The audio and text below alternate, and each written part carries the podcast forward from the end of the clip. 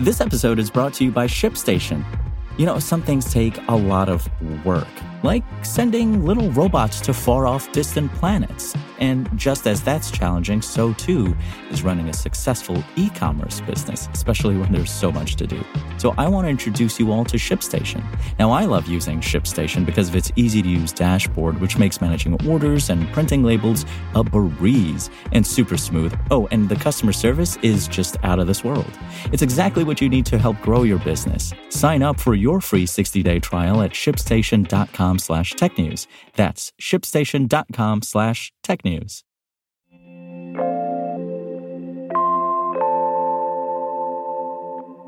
X's lawsuit accuses Media Matters of running a campaign to drive advertisers away. A U.S. senator calls for the public release of AT&T Hemisphere surveillance records. And did Spotify strike a deal with Google that let it skip Play Store fees? It's Tuesday, November 21st, and this is Engadget Today.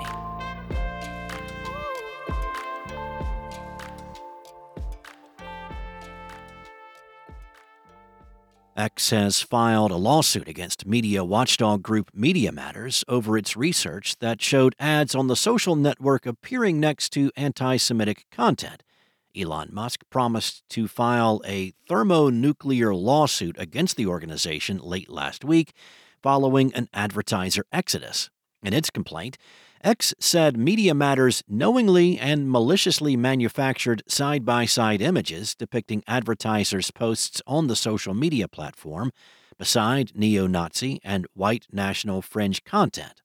It added that the group portrayed the manufactured images as if they represented the typical user's experience in the platform. As TechCrunch noted, though, Media Matters didn't exactly manufacture the images it used with its research. Based on X's own investigation, as it's detailed in its lawsuit, the organization used an account older than 30 days to bypass the website's ad filters to follow a set of users known to produce extreme fringe content, along with the biggest advertisers on the platform. The group then allegedly kept on scrolling and refreshing its feed to generate between 13 to 15 times more advertisements per hour than viewed by the average X user. Several big name advertisers have pulled their campaigns from the platform, including IBM, Apple, Disney, Paramount, and Comcast. U.S. Senator Ron Wyden wants the public to know about the details surrounding the long running Hemisphere phone surveillance program. Wyden wrote U.S. Attorney General Merrick Garland a letter asking him to release additional information about the project that apparently gives law enforcement agencies access to trillions of domestic phone records. In addition, he said that federal, state, local, and tribal law enforcement agencies have the ability to request often warrantless searches from the project's phone records that AT&T has been collecting since 1987. The Hemisphere Project first came to light in 2013 when the New York Times reported that the White House Office of National Drug Control Policy was paying AT&T to mine and keep records of its customers' phone calls. 4 billion new records are getting added to its database every day, and a federal or state law enforcement agency can request a query with a subpoena that they can issue themselves. Any law enforcement officer can send in a request to a single AT&T analyst based in Atlanta, and apparently they can use Hemisphere not just to identify a specific number, but to identify the target's alternate numbers, to obtain location data, and to look up the phone records of everyone who's been in communication with the target. The project has been defunded and refunded by the government several times over the past decade, and was even at one point receiving federal funding under the name Data Analytical Services. Usually, projects funded by federal agencies would be subject to a mandatory privacy impact assessment conducted by the Department of Justice, which means their records would be made public. However, Hemisphere's funding passes through a middleman, so it's not required to go through mandatory assessment. Spotify struck a special deal with Google that lets it pay no commission to Google when people sign up for subscriptions using the music streaming service's own payment system on Android. That's according to new testimony in the ongoing Epic versus Google trial, first reported by The Verge.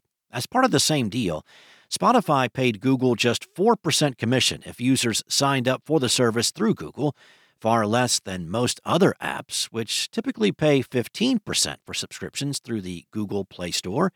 In the Epic Games lawsuit against Google, the maker of the wildly popular Fortnite claimed that Google's Play Store on Android was an illegal monopoly that forced app makers to part with huge sums of cash in exchange for offering users in app purchases through the Play Store. Epic filed a similar lawsuit against Apple in 2021, which it lost.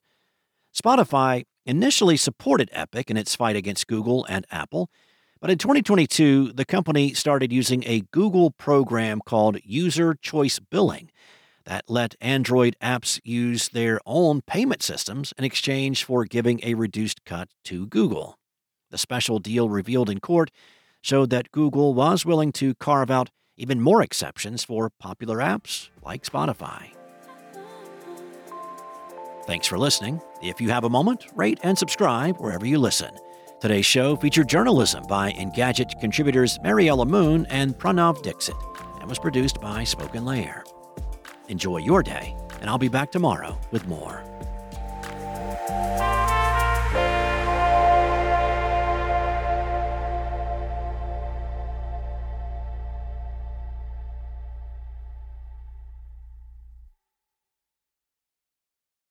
Want to learn how you can make smarter decisions with your money? Well, I've got the podcast for you. I'm Sean Pyles, and I host NerdWallet's Smart Money Podcast. Our show features our team of nerds, personal finance experts in credit cards, banking, investing, and more. And they'll help you make the most of your money while cutting through the clutter and misinformation in today's world of personal finance. You'll get clarity on strategies to help you build your wealth, invest wisely, shop for financial products, and plan for major life events.